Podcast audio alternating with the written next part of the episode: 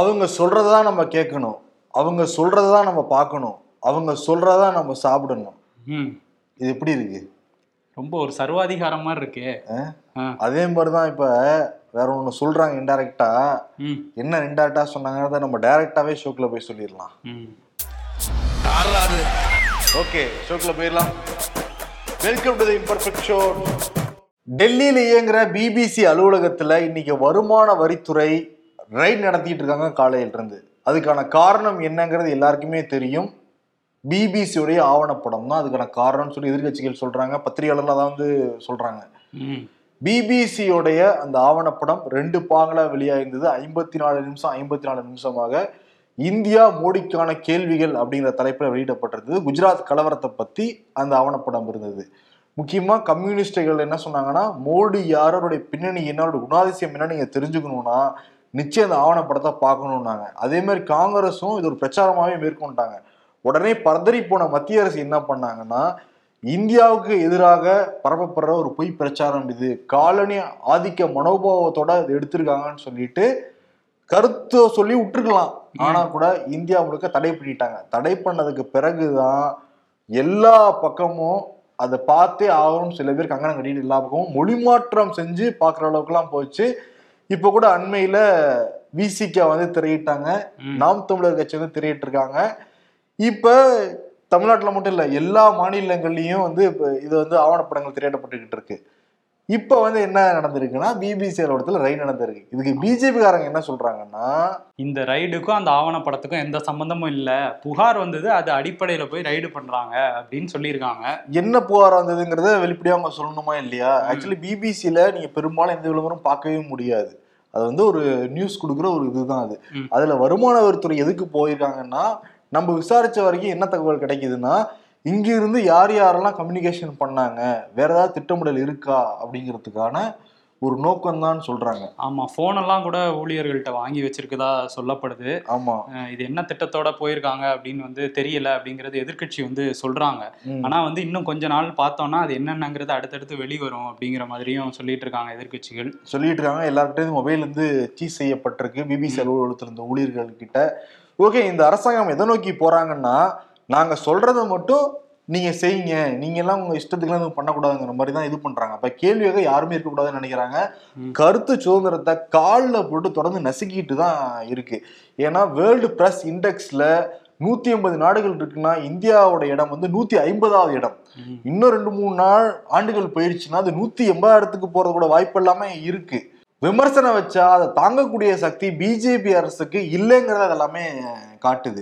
விமர்சனம் வச்சாங்கன்னா அவங்கள வந்து குற்றவாளி ஆக்குறது, குற்றவாளியாக முயற்சி பண்றது, இல்லாட்டி மிரட்டுறது, இல்லாட்டி தேச விரோதிங்கிற பட்டத்தை வந்து சூட்டுறது, இதுபடிதான் தொடர்ந்து போயிட்டு இருக்காங்களே தவிர ஏதாவது மோடி வந்து பிரஸ் மீட்டுக்கு பேட்டி கொடுத்துருக்காரா? கொடுப்பாரு. யாருக்குன்னா அக்ஷய்குமார் கொடுப்பாப்புல, நடிகர்களுக்கு கொடுப்பாரு. ஏற்கனவே பத்திரிகையாளர் கொடுத்துருக்காங்களா? ஏற்கனவே கேள்வி கொடுத்துட்டா கொடுப்பாரு, ஒரு சில சேனல்ஸுக்கு வந்து அந்த மாதிரி கொடுத்தாரு. ஆமா, ஆனா வந்து ஒரு இடத்துல பிரஸ் வந்து மைக் அணிட்டாங்கன்னா அவர் வந்து பயந்து போறதை நம்ம பார்த்திருக்கோம். ஓ மை காட் அப்படின்னு சொல்லிட்டு தான் போனாரு. ஆமா, ஆனா இதை பார்த்துட்டு பத்திரிகையாளர்கள் யாருமே ஓ மை காடுங்கலாம் சொல்ல போறது கிடையாது. தொடர்ந்து வந்து கருத்துரிமை யார் நசுக்கிறாலும் அவங்களுக்கு தொடர்ந்து எதிராக தான் வந்து பேச போறோம். ஆமா, தொடர்ந்து கேள்விகள் வந்து கேட்கப்படும். காங்கிரஸ்ல இருந்து என்ன சொல்லியிருக்காங்கன்னா, இது ஒரு அறிவிக்கப்படாத எமர்ஜென்சி அப்படிங்கிற மாதிரி சொல்லிட்டு இருக்காங்க. ஆமா, நம்ம வந்து இப்ப அவங்க எமர்ஜென்சி அறிவிச்சுட்டே இதெல்லாம் பண்ணலாம் போல இருக்கு. அப்படித்தானே இருக்கு. இது உருட்டிக்கிட்டு சொல்லாம பண்ணா தெரியாதா? என்ன வருமான வரித்துறை போக வேண்டிய அவசியம் என்ன? ஆக்சுவலி எங்க இவங்க போயிருக்கணும்? அதானி மேல அவ்வளோ பெரிய குற்றச்சாட்டு இருக்கு. அவர் வந்து மக்களை ஏமாத்தி கோல்மால் பண்ணி அவ்வளோ பங்குச்சத்தில் அவர் முறைகேடு நடந்திருக்குன்னு குற்றச்சாட்டு வைக்கிறாங்க. 2014 100க்கு பின்னாடி இருந்த அந்த பணக்காரர் லிஸ்ட்ல அவருடைய பேர் இருந்திருக்கு. இப்போ தொடர்ந்து ஒரு 8 ஆண்டுகள்லயே டாப் 10ல் வந்திருக்காரு. அதுவும் டாப் 3க்குள்ள வந்தாரு. இப்ப 24வது இடத்துக்கு போயிட்டாருன்னு சொல்றாங்க. இருந்தா கூட அதுல வாய் திறக்காம இருந்தாங்கல்ல.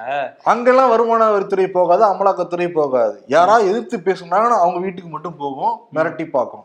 ஆமாம், அதுதான் நடந்துட்டுருக்கு. ஆனால் பிபிசியில் இருக்க நண்பர்கள்ட்ட பேசும்போது இது முன்னாடியே எதிர்பார்த்துட்டு தான் இருந்தாங்க, அலுவலகத்தில் இந்த மாதிரி ஒரு நாள் வருவாங்க அப்படிங்கிற மாதிரி தான் சொல்கிறாங்க அவங்க. இன்னொரு பக்கம் இந்த அதானி விவகாரத்தை பற்றி கருத்து சொல்லலைன்னு சொல்லிட்டு இருந்தோம்ல, இப்போ அமித்ஷா வந்து ஒரு கருத்து சொல்லியிருக்காரு, திருவாய் மலர்ந்திருக்காரு அவரு. ஒரு கருத்து சொல்லியிருக்காரு என்னன்னா, இந்த வழக்கு வந்து உச்சநீதிமன்றத்தில் இருக்குது, அதனால வந்து இதில் நாங்கள் எதுவும் கருத்து சொல்ல முடியாது அப்படிங்கிற கருத்தை ஆணித்தரமாக வந்து பதிவு பண்ணியிருக்கு அப்படிதான் சொல்லியிருக்காரு உண்மையிலே. ஆனால் இதில் வந்து நாங்க பயப்படவோ இல்ல மறைக்கவோ எதுவுமே இல்லங்கிற மாதிரியும் அமித்ஷா சொல்லியிருக்காரு. ஆமா, இந்த மாதிரிலாம் நிறைய விஷயங்கள் நாங்கெல்லாம் பார்த்துதான் வந்திருக்கோம் அப்படின்ட்டு. இதுக்கு முன்னாடி அவங்க எல்லாம் பேசுனதே இல்ல பாருங்க, நீதிமன்றத்தில் நடந்த வழக்கு இதெல்லாம் நம்ம நம்ப வேற சொல்றாங்க. சரி, ஆனா வந்து இந்த ஆவணப்படத்துடைய தலைப்பு என்ன, பிபிசி டாக்குமெண்ட்ரிக்கு வரும் தலைப்பு என்ன, இந்தியா மோடிக்கான கேள்விகள், அதுக்கான பதில இன்னைக்கு உணர்த்தி இருக்கு மத்திய அரசு அதோடைய செய்கை மூலமாக. ஏதாவது எங்களை கேள்வி கேட்டீங்கன்னா ரைடு, ஏதாவது கேட்டுக்க விமர்சனம் பண்ணி பாருங்க ரைடு, எங்ககிட்ட இருக்கிற ஏஜென்சிலாம் வச்சு நாங்கள் சரியாக தான் பயன்படுத்துகிறோம் அப்படின்னு சொல்கிறாங்க. ஆனால் தொடர்ச்சியாக ஒவ்வொரு சம்பவம் நடந்து முடிஞ்சதுக்கப்புறம் இந்த ரைடு நடக்கிறத வச்சு தொடர்பு படுத்தி பார்க்கும்போது என்ன தெரியுது இதுலதான் தெரியுது. இன்னொரு அடுத்த நாடாளுமன்றத்தில் சொல்லுவாப்புல, இப்ப பத்திரிகையாளர்கள்லாம் ஒன்று சேர்த்தது என்ன தெரியுமா, இந்த வருமானத்துறை ரைடும் பாப்புல நாடாளுமன்றத்தில் அப்படித்தானே இதுக்கு சொல்லியிருந்தாரு, எதிர்கட்சிகளை ஒன்றிணைச்சது அமலாக்கத்துறைன்னு, வருமான வரித்துறை வந்து ஒன்றிணைச்சிருச்சு. இல்ல, இது ரொம்ப ஒரு சிம்பிள் லாஜிக். மக்களுடைய சைக்காலஜி என்னவா இருக்கும், ஏதாவது நீங்க பேசக்கூடாதுன்னா அதை பத்தி தான் பேசுவாங்க, ஏதாவது பார்க்கக்கூடாதுன்னா அதை பத்தி தான் வந்து பார்ப்பாங்க, ஏதாவது கேட்கக்கூடாது அப்படி தான் கேட்பாங்க, படிக்கூடாது அப்படி தான் படிப்பாங்க. இந்த சிம்பிள் லாஜிக் கூட தெரியாம மேல மேல அமுக்க பார்த்து அது வந்து பீரி அடிச்சுட்டு எல்லா பக்கமும் வெளியே போய்கிட்டு இருக்கு. இப்போ நிறைய பேர் அந்த டாக்குமெண்ட்ரியை பார்த்துருக்க மாட்டாங்களே, இன்னும் நிறைய பேர் பார்க்க போறாங்க. ஆமா, இந்த ரைடுக்கு அப்புறம் இன்னும் நிறைய பேர் பார்க்க போறாங்க, அதுதான் நடக்க போகுது. ஆமா, நேற்று என்னன்னா அதானி விவகாரத்தை நாடாளுமன்றத்துல எதிர்கட்சிகள்லாம் தொடர்ந்து கேள்வி எழுப்பியிருக்காங்க. கார்கே, மல்லிகார்ஜுன கார்கே நிறைய கடுமையான கேள்வியெல்லாம் எழுப்பியிருக்காரு. உடனே ஜெகதீப் தங்க இருக்காருல்ல, என் நைட்டு தூங்கவே முடியல, நேரம்லாம் ரொம்ப வேஸ்ட் ஆகுது, ஏன் வேஸ்ட் பண்றாங்கன்னே தெரியலன்னா புலமுன்னவரு கார்கே பேசின பல இதை வந்து அவை குறிப்புல இருந்து நீக்கியிருக்காரு. ஓஹோ, இதனாலதான் தூங்க முடியலையாமா அவரு. நீக்கிட்டு என்ன பண்ணியிருக்காரு, பட்ஜெட் கூட்டத்தோட ஜனவரி 31 நடந்தது இல்ல, இப்ப அது phase 2 தெளிவிச்சிருக்காங்க. ஏன்னா தொடர்ந்து அமளி நடக்கிறதுனால நம்ம மார்ச் 13 அப்புறம் வச்சுக்கலான்ட்டாங்க.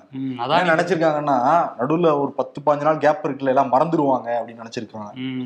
ஆனா எதிர்கட்சிகள்லாம் வந்து அதானியை பத்தி தொடர்ந்து கேள்வி எழுப்புவோம் தான் சொல்லிக்கிட்டு இருக்காங்க. கேள்வி எழுப்புனதுக்காக ஒத்தி வச்சிருக்காங்க பாருங்க, கேள்வி எழுப்புனா இந்த மாதிரி அமளி அதுன்னு சொல்லி அவைய ஒத்தி வைக்கிறது, கேள்வி கேட்டா இந்த இது பத்திரிகையாளர்கள் கேள்வி கேட்டா ரைடு விடுறது, இதுதான் பண்ணிட்டு இருக்காங்க.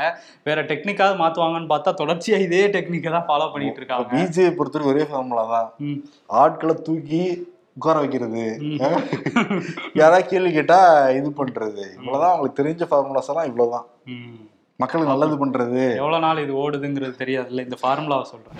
ராகுல் காந்தி வயநாட்டுக்கு போயிருக்காரு, அங்க பிரதமர் பாடி லாங்குவேஜ் முதற்கொண்டு அவருடைய பேச்செல்லாம் டீகோட் பண்ணி பேசியிருக்காரு ராகுல் காந்தி. என்ன சொல்லியிருக்காருன்னா, நான் பேசுறப்ப என்னுடைய பாடி லாங்குவேஜ் பாருங்க, என்னுடைய கண்ணை பாருங்க, எந்த விதமான பதட்டமும் இருக்காது. ஆனா பிரதமர் மோடி பேசுறப்ப பாருங்க, பதறிக்கிட்டே இருப்பாரு, கண்ணை சிமிட்டிக்கிட்டே இருப்பாப்புல, தலையாங்க ஆட்டிக்கிட்டே இருப்பாரு. இன்னொன்னு, நாடாளுமன்றத்துல அவர் பேசும் பொழுது கைகள்லாம் நடுங்குது, தண்ணி அவரை எடுத்து குடிக்கிறாரு, இதுல இருந்தே தெரியுது யார் உண்மையை பேசுறா யார் போய் பேசுறாங்கிறது, நீங்களே முடிவு பண்ணிக்கணும்னு சொல்லிட்டு பாடி லாங்குவேஜ டீகோட் பண்ணியிருக்காரு பிரதமர் மோடியுடைய பாடி லாங்குவேஜ். ஓ, ராகுல் காந்தி வந்து இதெல்லாம் வந்து டீகோட் பண்ணியிருக்காரா. இன்னொரு பக்கம் ஸ்டாலின் என்ன தெரியுமா சொல்லியிருக்காரு, யார் என்ன கேள்வி கேட்டாலும் அதற்கு பதில் சொல்லாமல் மணிக்கணக்கில் பேசுவது எப்படி என்பதை வந்து பிரதமர் மோடி கிட்ட இருந்து தெரிஞ்சுக்கிட்டேன் அப்படின்னு சொல்லியிருக்காரு. ஆமா, மனுஷன் பேசியிருக்காரா இல்லையா. ஆமா, அவ்வளவு கேள்வி கேட்டாங்கல்ல, அந்த கேள்விக்கெல்லாம் பதிலே இல்லாம மணிக்கணக்கு எப்படி பேசுறாரு அப்படின்னு வந்து எனக்கு ஆச்சரியமா இருக்கு. அந்த கேள்வி தான் வேற ஒரு கேள்வி எடுத்துட்டார்ல, ஏன் நேரு குடும்பத்துல இருந்து வந்தவங்களுக்கு ஏன் காந்தின்னு பேர் வைக்கிறீங்க, நேருன்னு வைக்கல, அப்ப நேரு உங்களுக்கு பிடிக்கலையா. கேள்விக்கு பதில் சொல்லாம பதில் கேள்வியே கேட்டிருந்தாரு. இந்த விஜய் டிவில சிவகார்த்தின் இருந்தா மாத்தியோசியும் ரோடு விளையாண்டாருல, அந்த நாடாளுமன்றத்தில் விளையாடி இருக்காரு பிரதமர் மோடி. அது மாதிரிதான் பண்ணிட்டு இருந்தாரு. இன்னொரு பக்கம் ஆர் என் ரவியை பாத்தீங்களா, பேசியிருக்காரு. ஆமா, ஆர் என் ரவி வந்து சமூக நீதி சமத்துவம் திமுக பாக்கும், ஆஹா இது எங்களுடைய மெட்டீரியல்ல எங்கிருந்து சிலபஸ் எடுத்துட்டு போனீங்க நம்ம தான் பாத்துருப்பாங்க. மோடியும் அம்பேத்கரும் அந்த நூல் வெளியீட்டு விழாவில் வந்து கலந்துக்கிட்டாரு. அதில் வந்து சமூக நீதி அப்படிங்கிற தலைப்பில் வந்து பேச்சு போட்டியில் கலந்துக்கிட்ட மாதிரி தரவுகள்லாம் எடுத்து பேசியிருக்காரு ஆர் என் ரவி. அவர் என்ன சொல்லியிருக்காரு பாருங்க, வேங்கை வயல் போன்ற அந்த கொடுமைக்கெல்லாம் இன்னும் தமிழ்நாட்டில் வந்து நடந்துக்கிட்டு இருக்கு, ஆனால் நம்ம சமூக நீதி வந்து பேசிக்கிட்டு இருக்கோம். தமிழ்நாட்டில் பட்டியலின பெண்கள் வந்து பாலியல் ரீதியாக துன்புறுத்தப்பட்டாங்கன்னா, அந்த வழக்கு நடந்ததுன்னா 7% பேருக்கு மட்டும் தான் தண்டனை கிடைக்குது, மீதி 93% வந்து விடுபட்டுறாங்க. அது சமூக நீதி பேசுகிற மாநிலத்தில் தான் நடக்குது. மத்திய அரசு வந்து பட்டியலின மக்களுக்கு வீடு கட்டணும் நிதி ஒதுக்கி கொடுத்தாங்கன்னா அதில் 30% தான் ஒதுக்குறாங்க, மீதி 70% வந்து வேற வேற திட்டங்களுக்கு போயிடுது. அதுவும் சமூக நீதி பேசுகிற மாநிலத்தில் தான் நடக்குதுன்னு சொல்லிட்டு ஒவ்வொரு பேராலையும் சமூக நீதி சமூக நீதினு பிடிச்சி கேள்விகளாக கேட்டிருக்காரு மனுஷன். திமுகவில் அசந்து போயிருப்பாங்க, என்ன எப்பயும் நமக்கு எதிராக பேசுவார், இப்போ நம்ம வார்த்தையே எடுத்து பேசிக்கிட்டு இருக்காரு ஆமாம் அப்படின்னு வந்து யோசிச்சிருப்பாங்க. அதுக்கு வந்து முதல்வர் வந்து என்ன பேசியிருக்காருன்னா, இன்னைக்கு இந்த மாதிரி இன்னும் எத்தனை உயிர்கள் போனாதான் இவர் கையெழுத்து போடுவார், ஏன்னா வரிசையாக தற்கொலைகள் நடந்துக்கிட்டே இருக்கு, எப்போதான் கையெழுத்து போடுவார் அந்த ஆன்லைன் சூதாட்ட மசோதாவுக்கு அப்படின்னு சொல்லி ரொம்ப கோபமாக கேள்வி எழுப்பியிருக்காரு. கேள்வி எழுப்பியிருக்காரு, வேங்க வயலுக்கு ஏன் எந்த அமைச்சர் போகவே இல்லையா, அதுக்கு தான் போகவே இல்ல, அவருடைய மகன் அனுப்பிச்சு இருக்கலாம்ல, அவரும் போகல இல்லங்க. ஆமா, அமைச்சர்களே இன்னொரு குடும்பம் நடக்குது வேங்கை வயல்ல. ஆமா, நான் அந்த வேங்கை வயல்ல பாதிக்கப்பட்ட மக்கள் இருக்காங்கல்ல, அந்த குடிநீர் தொட்டியில மலம் கலந்த சம்பவத்துல பாதிக்கப்பட்டவங்களே வந்து நீங்க தான் குற்றம் பண்ணீங்கன்னு ஒத்துக்குங்க அப்படின்னு சொல்லி சிபிசிஐடி போலீசார் வந்து வற்புறுத்தறதா வந்து அவங்க புகார் அளிச்சிருக்காங்க. இது மட்டும் இல்லாம அவங்கள தகாத வார்த்தையில பேசுறதாவும் அந்த புகார்ல வந்து சொல்லியிருக்காங்க. கலெக்டர்கிட்ட மனுவார போய் கொடுத்துருக்காங்க. யோசிச்சு பாருங்க, யார் குற்றவாளின்னு கண்டுபிடினா நீயே குற்றவாளின்னு ஒத்துக்கோன்னு சொல்லுது இந்த அரசாங்கம். இந்த சிபிசிஐடி போலீஸா அதான் விசாரணையில தெரிய வந்திருக்கா, இதான் சமூக நீதி பேசுற லட்சணமானு தானே பொதுமக்கள் மத்தியில கேள்வி எழும், கண்டிப்பா எழும். இதில் வந்து உரிய நடவடிக்கை எடுப்போம்லாம் வந்து பேசினாங்க, போகவே இல்லை அமைச்சர்கள். 20 நாள் கழிச்சு அந்த சமத்துவ பொங்கல் வைக்கிறோன்னு தான் போனாங்க, விழாவுக்கு போனாங்க. அதுவும் வந்து அந்த மக்களை சந்திச்சு பேசுறதுக்காக இல்லை, நாங்கள் வந்து சமத்துவ பொங்கல் வைக்கிறோன்ட்டு போனாங்க. இப்போ வந்து இந்த மாதிரி அவங்களே ஒத்துக்குங்கன்னு சொன்னால் அதில் எப்படி நியாயம் இருக்கும்? ஈரோடு கிழக்கில் அதிமுக வந்து புகார் அளிச்சிருக்காங்க அந்த தேர்தல் அலுவலர்கிட்ட போய். என்னன்னா, திமுக டெய்லியும் வந்து ஒரு 50,000 பேர் அங்கங்கே கூடாரம் அமைச்சு, ஒரு 112 இடத்துல வந்து கூடாரம் அமைச்சு அங்கங்கே அடைச்சி போச்சுட்டாங்க. அடைச்சி வச்சுட்டு காலையிலேருந்து நைட்டு வரையும் அங்கேயே வச்சுட்டு டெய்லி 1000 ரூபா கொடுக்குறாங்க, 3 வேளை சாப்பாடும் போட்டு நைட்டு தான் வீட்டுக்கு விடுறாங்க. இந்த மாதிரி வாக்காளர்களை அவங்க பக்கம் வந்து அதிகாரத்தை வச்சு இழுக்க பார்க்குறாங்க அப்படின்னு சொல்லி புகார் கொடுத்துருக்காங்க. புகார் கொடுத்துருக்காங்க. இவங்க சைடு ஒன்றும் பணம் கொடுக்க மாட்டாங்களா? ஆமாம், என்னங்க அது எல்லாம் இறக்கி இருக்கீங்கல்ல நீங்களா? ஆக்சுவலி டிஎம்கேடைய பிளான் என்னவா இருக்குன்னா, அந்த தொகுதி 22 பிரிவுகளா பிரிச்சிருக்காங்க, எல்லாம் பணம் செட்டில்மெண்ட் பண்றதுக்கு. ஒவ்வொரு நாளுமே அங்க திமுக மட்டும் 1.5 கோடி செலவு பண்ணுதுங்கிறாங்க. இதுக்கு சலைச்சதுல அதிமுக அங்கேயும் செலவு பண்றாங்க, பட் அதோடைய டிஃபரன்ஸ் ரொம்ப அதிகமா இருக்கு. அந்த டிஃபரன்ஸை பார்த்துட்டு பயந்துட்டு தான், ஐயோ இது இவ்வளவு செலவு பண்ணீங்கன்னா அப்ப ஏஜிட்டு போயிருவீங்க, நாங்க புகார் கொடுத்துடுறோம் அப்படி புகார் கொடுக்குறோம்னு சொல்லிட்டு நல்லவன் யாரு இந்த ஸ்கூல்ல வந்து மிஸ்டப் போய் முதல்ல சொல்றவங்க நல்லவன் நினைப்பாங்கல்ல, அந்த மாதிரி வந்து ஃபர்ஸ்ட் போய் புகார் கொடுத்துருக்காங்க. இங்க மட்டும் இல்ல, டெல்லிக்கு போனாங்க, இங்க சென்னையில தேர்தல் ஆணையத்துல கொடுத்தாங்க, இப்ப ஈரோடுலயும் கொடுத்துட்டாங்க. இன்னொரு இது, ஒருவேளை தோத்துட்டா கூட இந்த மாதிரி நாங்க புகார்லாம் கொடுத்து பாத்தீங்கல்ல அவங்க பணம் கொடுத்தாங்கன்ட்டு, அதனாலதான் ஜெயிச்சிட்டாங்கன்னு சொல்லிக்கலாம்ல, ஏற்பாடெல்லாம் ஃபர்ஸ்ட் ஆளா போய் சொல்லியிருக்காங்க. ஆனா சீமான் என்ன சொல்றாருன்னா, வாரிசு படம் பார்த்திருப்பாருன்னு நினைக்கிறேன், நான் தான் ஆட்ட நாயகன் அப்படின்னு சொல்லிட்டு என்ன பேசியிருக்காருன்னா, எங்க ஆட்டத்தால தான் வந்து உங்களுக்கு ஓட்டுக்கு 20,000 ரூபா கூட கிடைக்கும், நாங்க எளிய பிள்ளைகள் எங்களால கொடுக்க முடியாது, ஆனா நாங்க கொடுக்குற நெருக்கடியில உங்களுக்கு வந்து கட்சி மற்ற கட்சிகள்லாம் வந்து 20,000 ரூபா கூட கொடுப்பாங்கன்னு சொல்லி கொடுப்பாங்க, அதெல்லாம் வாங்கிக்கோங்க, என்ன வாங்க வேணாம்லாம் சொல்ல மாட்டாரு, நீங்க வாங்கிக்கோங்க, வாங்கிட்டு எனக்கு வாக்களிங்க அப்படின்னு சிம்பிளா சீன் வைக்கிறாரு. ஆமா, இன்னொன்னு சொல்லியிருக்காரு என்னன்னா, நான் வந்து முதலியார் சமூக தங்கையை வந்து நிறுத்தியிருக்கேன், சபரீசனை ஏன் வந்து முதல்வர் வந்து அனுப்பிச்சு வச்சாருன்னா நாங்கள் வந்து இந்த மாதிரி நிறுத்தி இருக்கிறதுனால தான், ஏன்னா சபரீசன் வந்து முதலியார் சமூகத்தை சேர்ந்தவர், அவங்க சமூக வாக்குகளை வந்து வேற எங்கேயும் போக விடக்கூடாதுங்கிறதுக்காக தான் அந்த நெருக்கடியில தான் வந்து அனுப்பிச்சு வச்சிருக்காருன்னு இருக்காரு. ஆமா, நம்ம ஆல்ரெடி சொல்லியிருந்தோம்ல அங்க. ஓகே, இன்னொன்னு என்னன்னா, அதே கேள்வி வேற கேட்டிருக்காரு, இதுதான் பாருங்க கேஸ்ட் அரசியல் பண்ணிக்கிட்டு சமூக நீதி பேசுவாங்கன்னு சொல்லிட்டு சீமானா சமூக நீதி பத்தி பேசியிருக்காரு. ஆமா ஆமா, சமூக நீதி பத்தி பேசியிருக்காரு. இன்னொரு பஞ்ச் டயலாக்கும் சொல்லியிருக்காரு, நான் போதிக்கும் போது உங்களுக்கு புரியாது, அது உங்களுக்கு பாதிக்கும் போதுதான் புரியும் அப்படின்னு வந்து சொல்லியிருக்காரு. அண்ணன் போதிக்கு பாதிப்பாரு சூப்பர் அப்படின்னு சொல்லியிருக்காரு. அடிக்கிறாரா? நாடாளுமன்றத்துல நான் அடிக்க போற அடியை மட்டும் பாருங்க அப்படின்னு. நாடாளுமன்றத்திலயா? நாடாளுமன்ற தேர்தல்ல நான் கூட மேசியில அடிக்க போறான்னு பார்த்தேன், அண்ணனோட போக்கஸ் ஃபுல்லாவே இங்க இருந்துட்டு இருந்துச்சு, எப்ப அங்க போக்கஸ் வச்சாரு, பிஎம் ஆகிற கனவெல்லாம் இருக்கும் அப்படின்னு இல்ல, 2024 பாருங்க அப்படின்னு இருக்காரு. ஆனா அண்ணன் சொல்ற மாதிரி சீமான் சொல்ற மாதிரி 20,000 ரூபாய் எல்லாம் கிடையாதாங்க, 2000 ரூபா 1000 ரூபாங்கிறாங்க. திமுக பட்ஜெட் எவ்வளவு ஒதுக்கிருக்காங்கன்னா 120 கோடின்னு சொல்றாங்க. ஓ, பட்ஜெட்லாம் அறிவிச்சு ஒதுக்கிருக்காங்க. பட்ஜெட் எல்லாம் போடாம எப்படிப்பா தேர்தல் நடத்த முடியும்? ஆமா, கட்சிகளை தாக்கல் பண்ணிப்பாங்க, வெளியே வராது. வெளியே வந்துச்சுன்னா தேர்தல் ஆணையமா அதை வந்துச்சுனோட தேர்தல் ஐயோ எங்களுக்கு தெரியாதுப்பான்னு கொடுத்துருவாங்க. ஆமா, கொடுத்துருவாங்க. இன்னொரு பக்கம் எடப்பாடியோட அந்த வழக்கு வந்து தள்ளுபடியா இருக்கு. ஆமா, என்ன வழக்குன்னா அந்த பொள்ளாச்சி விவகாரம் இருக்குல்ல, தமிழ்நாட்டையும் உலுக்கி எடுத்தது அந்த விவகாரம். அந்த விவகாரத்தில் வந்து இந்த பாதிக்கப்பட்ட பெண்களுடைய பேரை வந்து அப்போ இருந்த காவல்துறை அதிகாரிகள் வெளியிட்டாங்க. அது பெரிய சர்ச்சையாச்சு. அதை வச்சு தான் அந்த வழக்கு.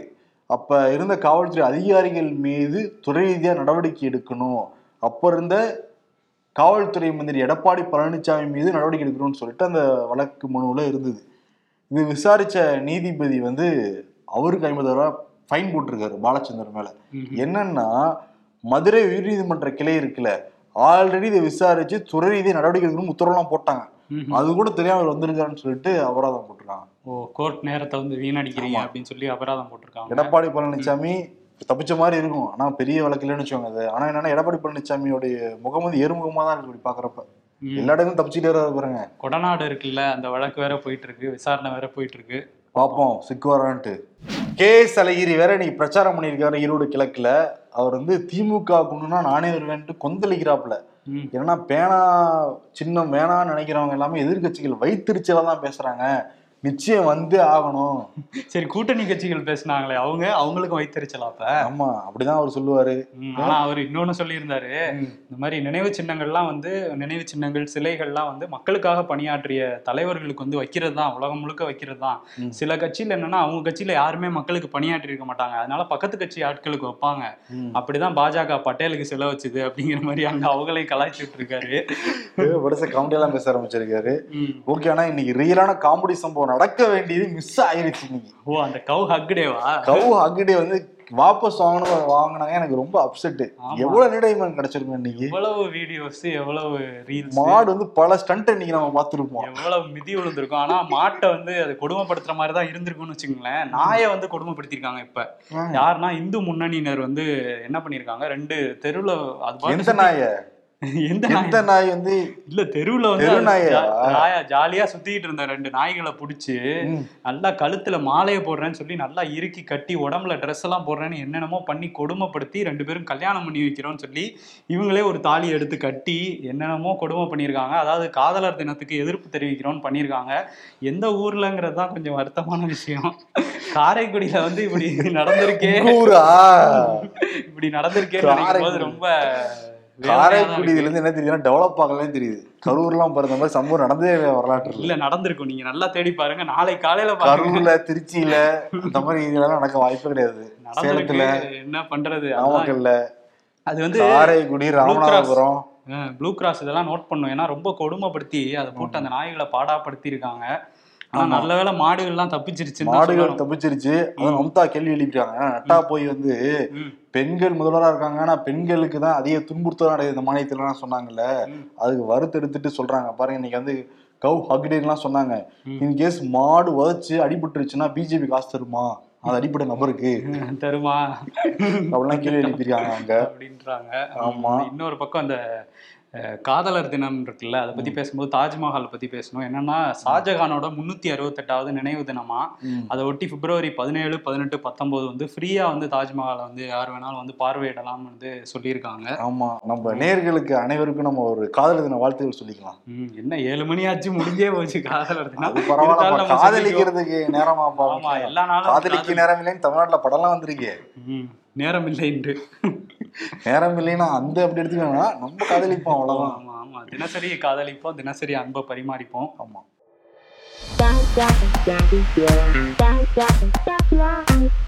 விழுப்புரத்தில் காதலர் தினத்தை கொண்டாட பணம் இல்லாததால் ஆடு திருடி இளைஞர்கள் கைது. என்ன எப்படி இறங்கிட்டாங்க இன் ஸ்கூல் டேஸ் டே வீரபாகு. நேற்று நம்ம கிளாஸ் பொண்ணுகிட்ட சௌமியா உங்கள் அம்மா எனக்கு மாமியான்னு சொன்னில்ல, அது இன்னைக்கு அவங்க அம்மாவை கூட்டிகிட்டு வந்திருக்கு. அதெல்லாம் அந்த காலம்.